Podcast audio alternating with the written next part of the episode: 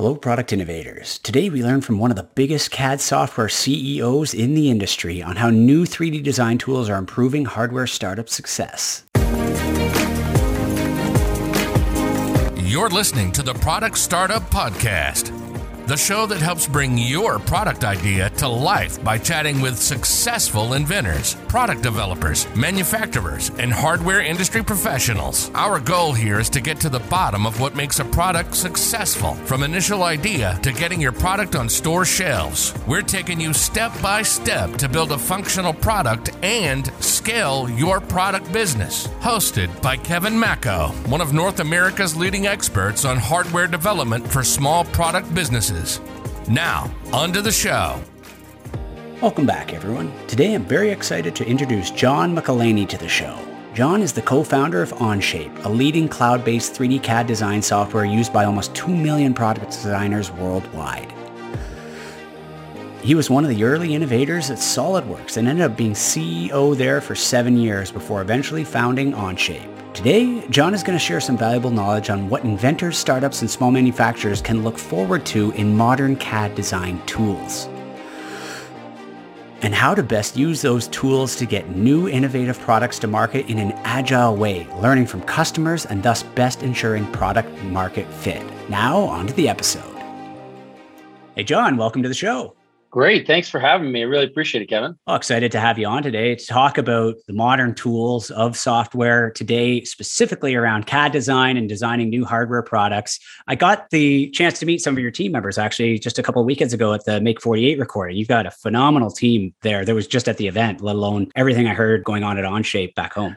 Yeah, thank you. You know, as you know, being involved in, in helping startups and your, yourself with your experience, it's really all about the people that you surround yourself when you're building the company because you can't do everything yourself. So building your team, and that's wonderful to hear. And I know they had a wonderful time as well.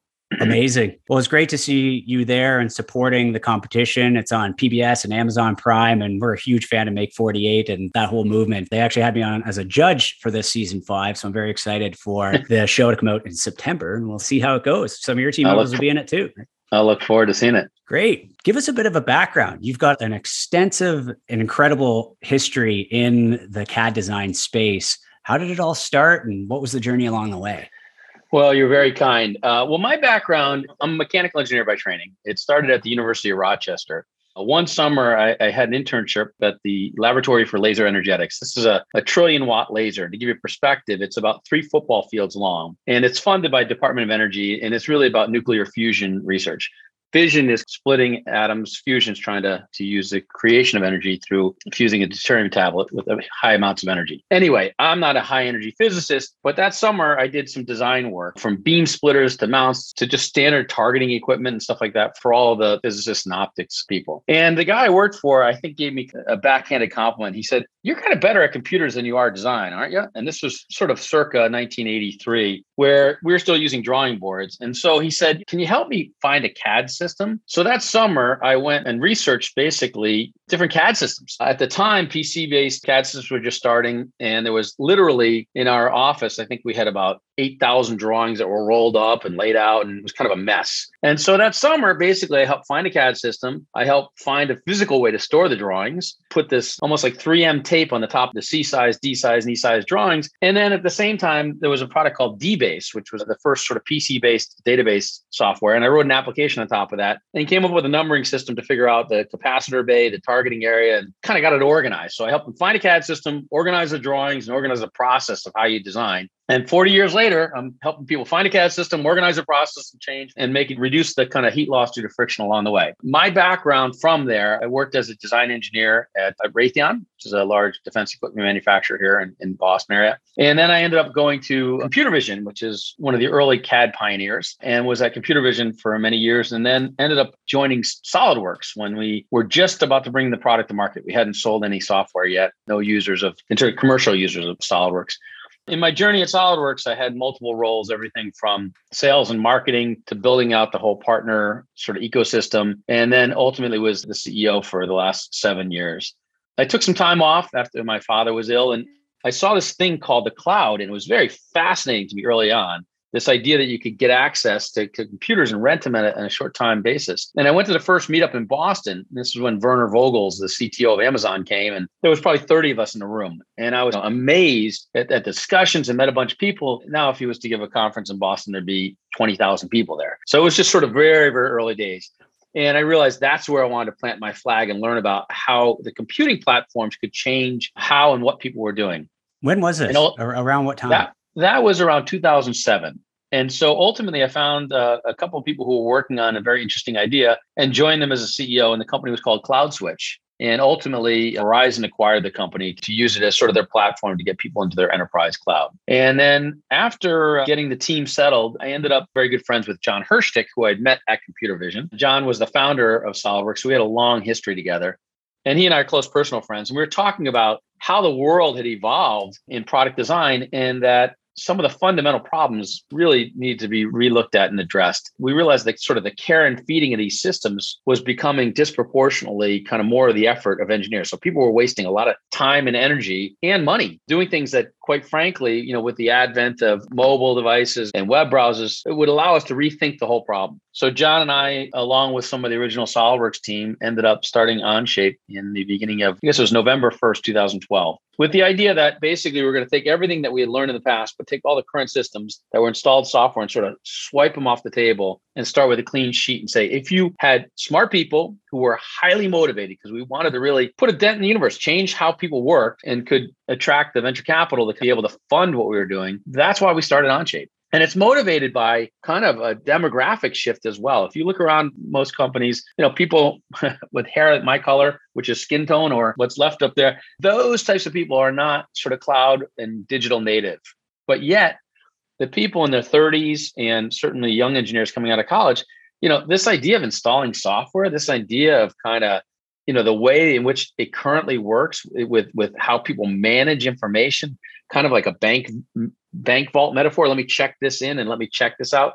You know their whole world has been about google docs. Let me shut down my laptop. I don't worry about saving. And i just you know really have the freedom to collaborate and share real time with people. And so we wanted to bring that uh, to the to the product design space. Because people like you and, and and many of the people that you work with um, in the early days of, of, of, you know when you're when you're starting a, a, new hardware startup or new building new products it's all about iteration. It's all about trying to get an iteration of the new device or the new product out so you can get market feedback and you can do mid-course corrections. So everything we can do to sort of make it faster and, and easier for people to get that thing that object in the ultimate customer's hands and see how they use it see what they like what the aha moment is and and and all of the things that they don't like. They may not tell you but you have to observe them.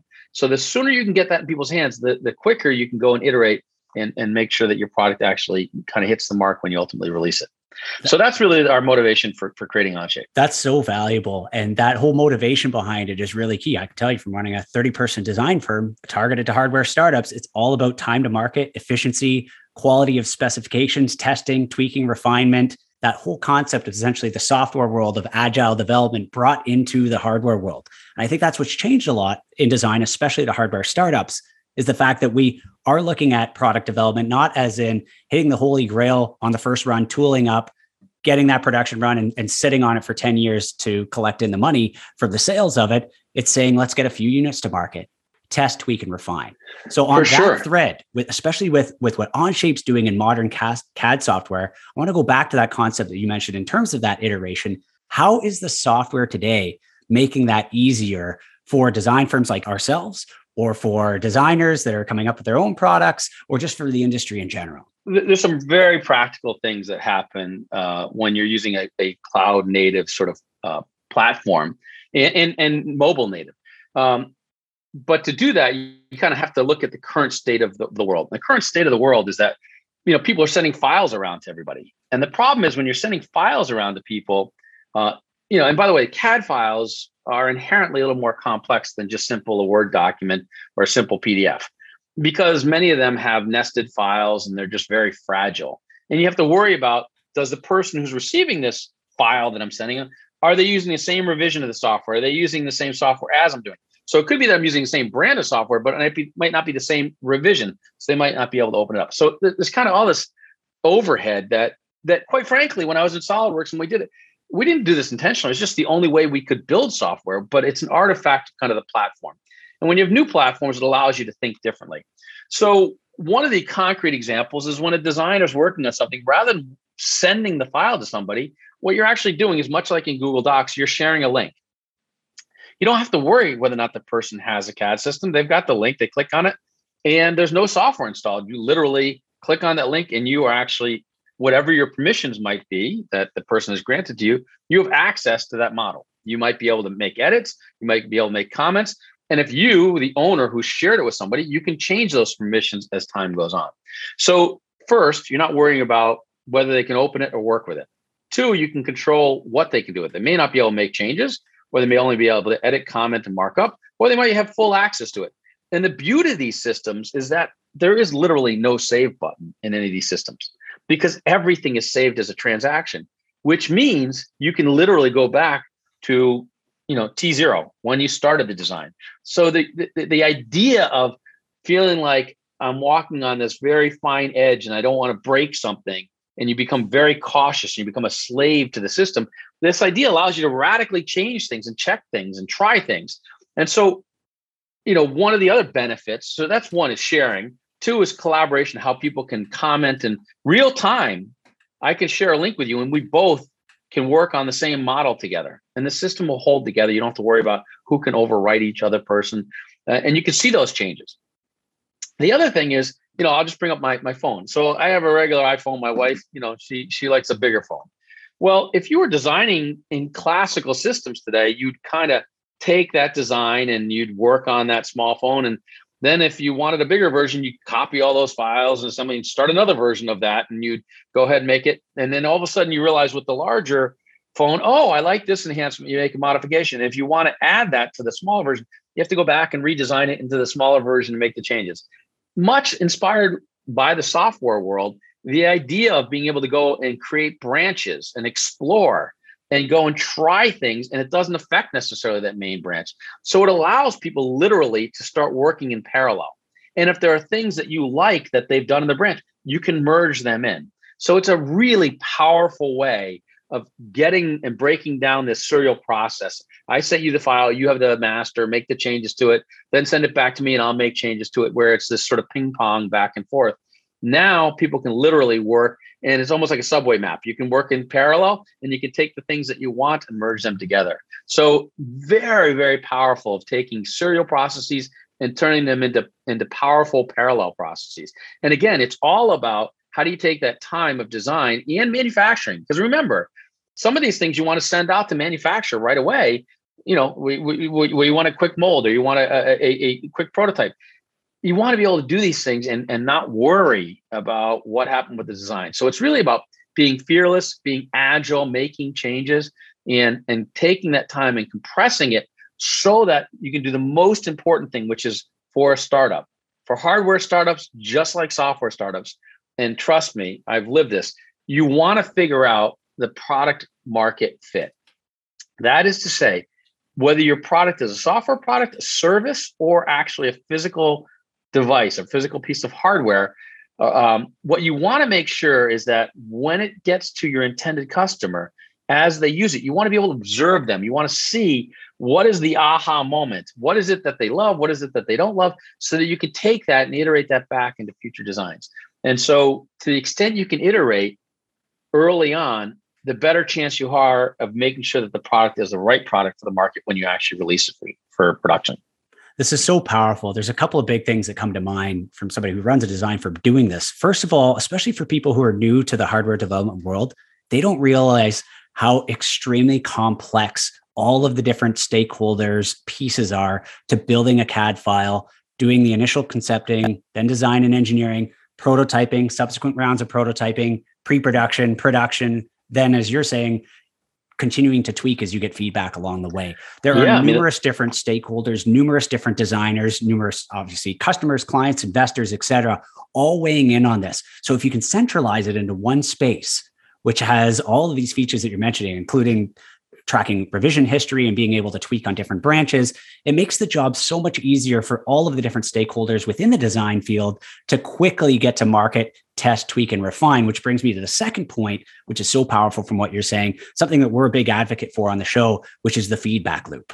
And that's where we're talking about getting to market, small amount of users, getting that feedback loop, and then kicking it back into the system, bringing back in those stakeholders again to continue to tweak and refine, not just to solve problems, not just to fix issues, but also to find opportunities because the feedback is in both directions there opportunities and problem solving. And if you can do both of those well, that's what creates not just a great product, but a big product brand behind it.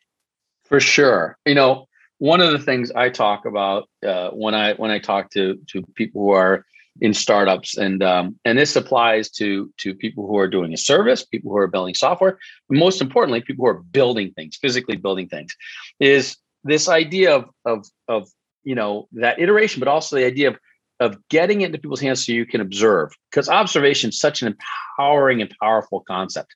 So what I often describe is for those that may have young children in your audience, and those that that don't, they may be able to, they may be you know able to reflect back when they were a child. There was a there's a children's book that that's called Are, Are You My Mother?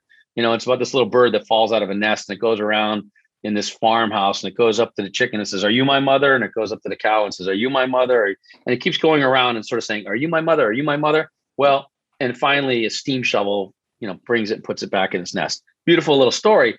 But product market fit, I break it down into, and that's really the essence. Does your product solve a problem, delight a user in, in terms of, of that person in the market?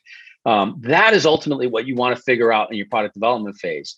And so I call it, you know, the kind of the, the are you are you my mother sort of moment. It's really about shoe leather and observation, going around and meeting prospects, meeting people who are potential users of your product, and observing how they do it. So the more you can do that early on, the more you can get those iterations, it's going to allow you because people don't, people are never going to say, Oh, I want this. They're going to talk about the problem they're trying to solve or what this, what, what they're trying to, to, to, what they need, not necessarily how to do it. And that's, that's the role of an entrepreneur and innovator is to be able to translate kind of the observations of what they want uh, back into what the product can do.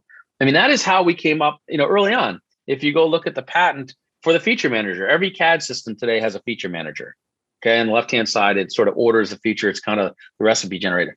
That was started by by uh, Bob Zuffante, John Hirschtick, and um, and, and Steve Krug. And Steve Krug, you know, he spells CAD with a K. You know, he's a product design, uh, really an observation person. And they actually went to a, a person out of Nichols Aircraft that makes manifolds, and they noticed the person kind of uh, uh, this may be interesting to your users, but I'll, I'll share the story because every CAD system uses this. The first thing they noticed is the person they, they said, "Oh, use this." The system at the time was Pro Engineer, and just model something and just tell us what you're doing. And they were watching this person model, and the first thing they noticed they had this big Silicon Graphics kind of, which was a, a Unix workstation for those people that don't even know what that is. Um, and it had a big monitor, and they kind of had a big space between kind of where he was sitting and where his monitor was. And the next thing they noticed is that he had a big stack of these things. And what the guy was doing was actually modeling, writing down the feature number because in the early days, and he was laying out these 3M notes in kind of a hierarchical format. And when he needed to change something and change the structure, he would lift up the 3M notepad and, and change it around. And afterwards, John, Bob, and, and Steve Krug were discussing it. And Steve said, Well, it seems to me what the person wants to do is interact with the graphics, but also have some kind of hierarchy to understand how these things interrelate. And that literally is what came up with the idea of what the feature manager was that now every CAD system uses. And and nobody would have ever told you I need a feature manager that does this. And of course, they had many enhancements they wanted afterwards once they understood what it could do. But the original concept and innovation came through observation. And and the quicker you, you can do that, the better. And in the startup world, which is the world I, I live in and love, you know, when we built our mobile device, we never wrote an ounce of code. We had literally a camera and we had taken some icons that we had printed out and we had a person sit there and move the little pieces, paper prototype to move the pieces around to show the actions they'd want to go and do.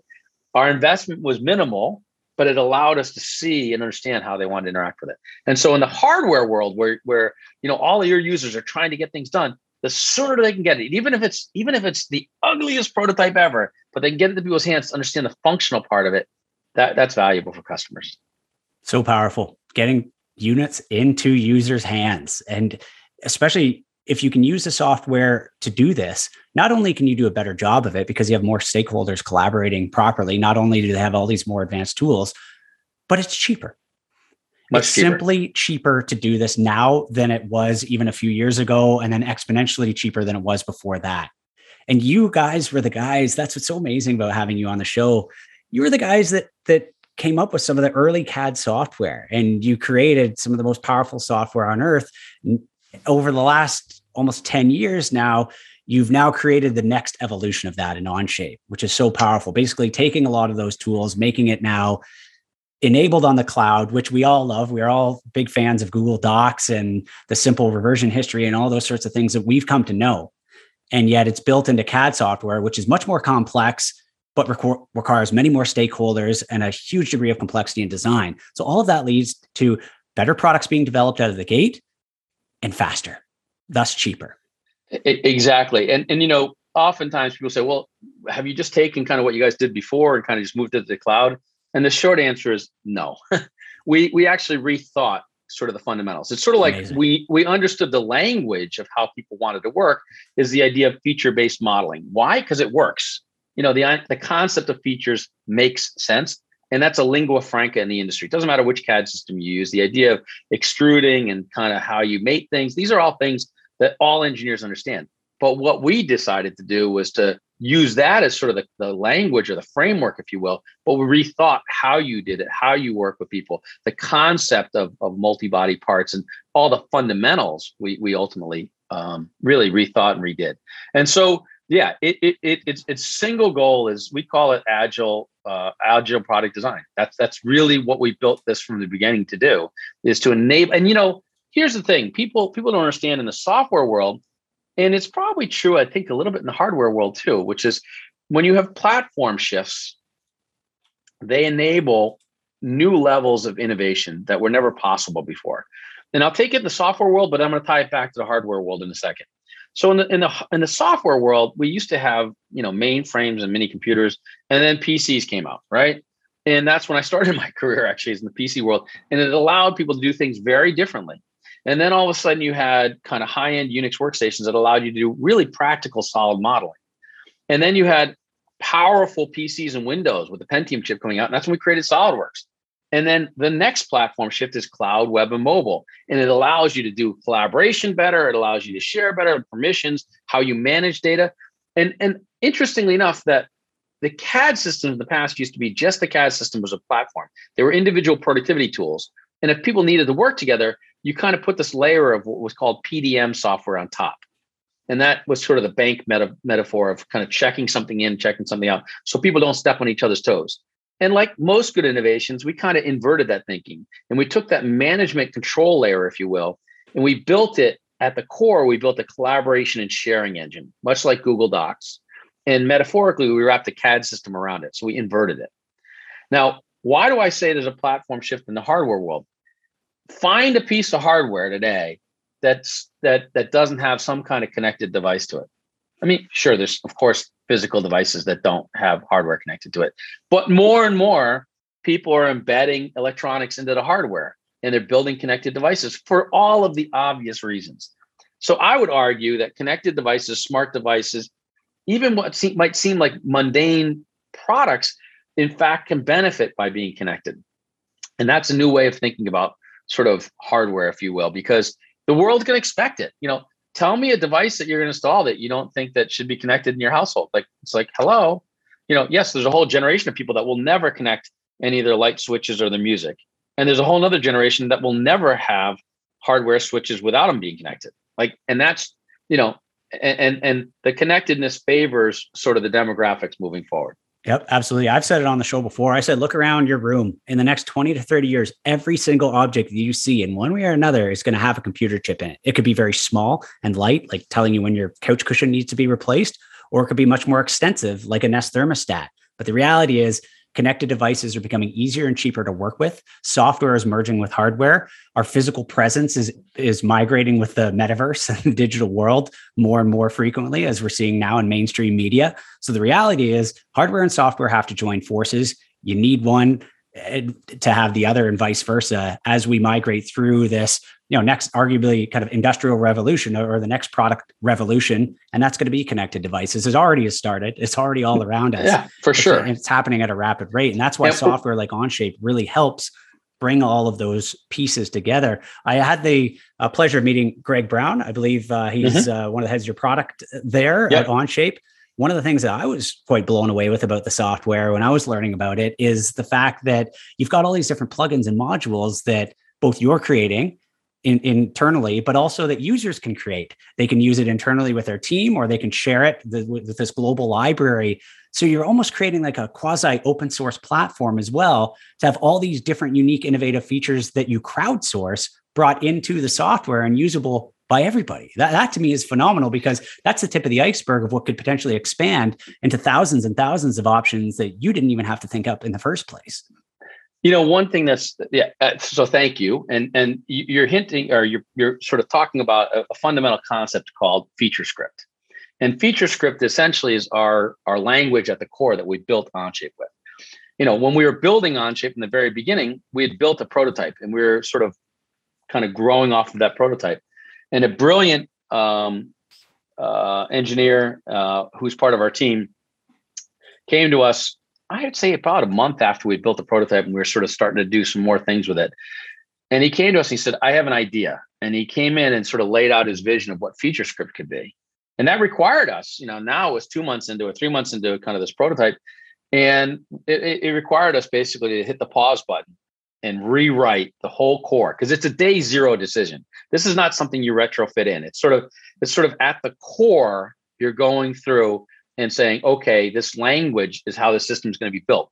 And so it turns out in, inside of Onshape, all the features that we build are built using feature script and we publish it. It's open. And so people can then take the code that we've written and modify it if they want.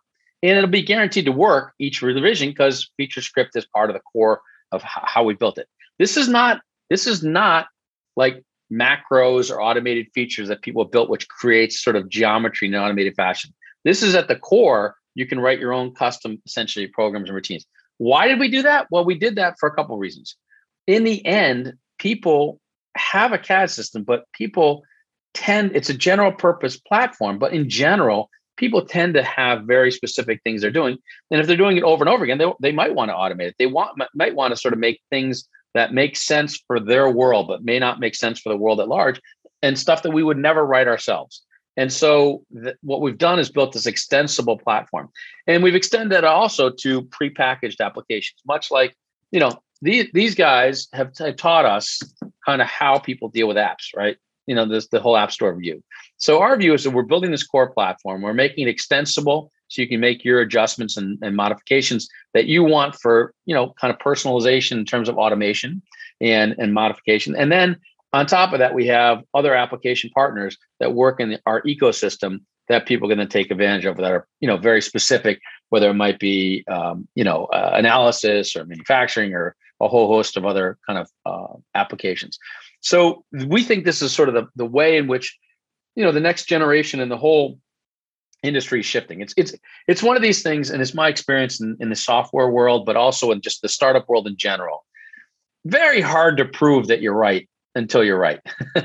and there's an element of trust me, and you can get some validation, but in the end, um, you know, it gets proven with uh, with adoption.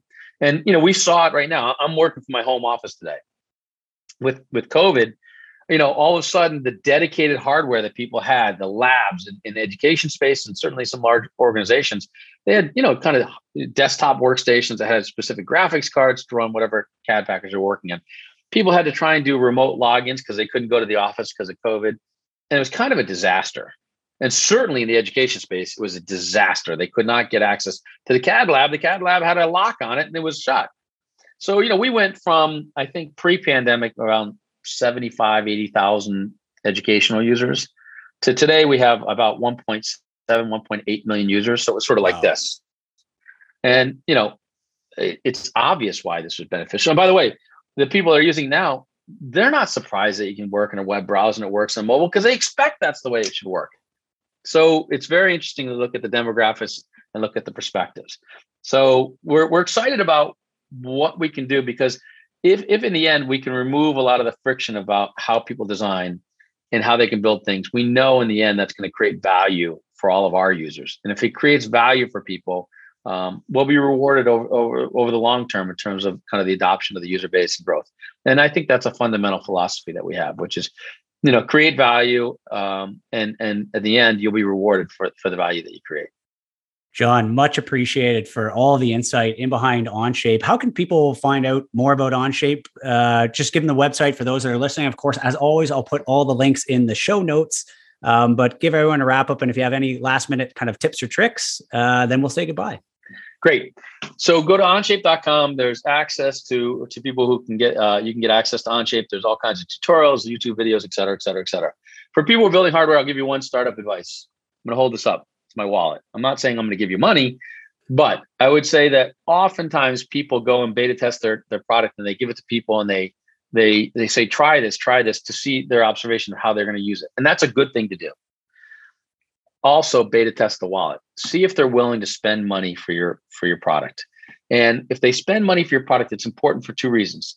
You know, I'm not saying you, you can lose money in the first couple of them that you're you may have people pay for. But you want to see will they open their wallet? Will they create a PO? Will they go through and actually sort of purchase something? That's a you know one dollar versus zero dollars versus free is a very different thing. So beta test the wallet as well, but make sure iterate and observe. That's the key thing in, in the in the entrepreneur world. I love what you're doing. Keep going. It's uh, and, and thanks for for having us. Uh, you know, OnShape wants to be part of this journey as well, and we're here. If your users have questions, they can reach out through the links that you're going to provide. John, much appreciated. Thanks again for joining the show. Great. Have a great day. Thanks for tuning in to this episode of the Product Startup Podcast the show that teaches you what it really takes to bring your product to market and turn it into a big success. This podcast series is brought to you by Mako Design and Invent, the original and leading firm in North America to provide global caliber end to end physical consumer product development to startups, inventors, and small product business clients. If you're looking for product development help on your invention, head over to makodesign.com. That's M A K O Design design.com for a free consultation from one of Mako Design's four design studios from coast to coast. Thanks for listening and see you next time.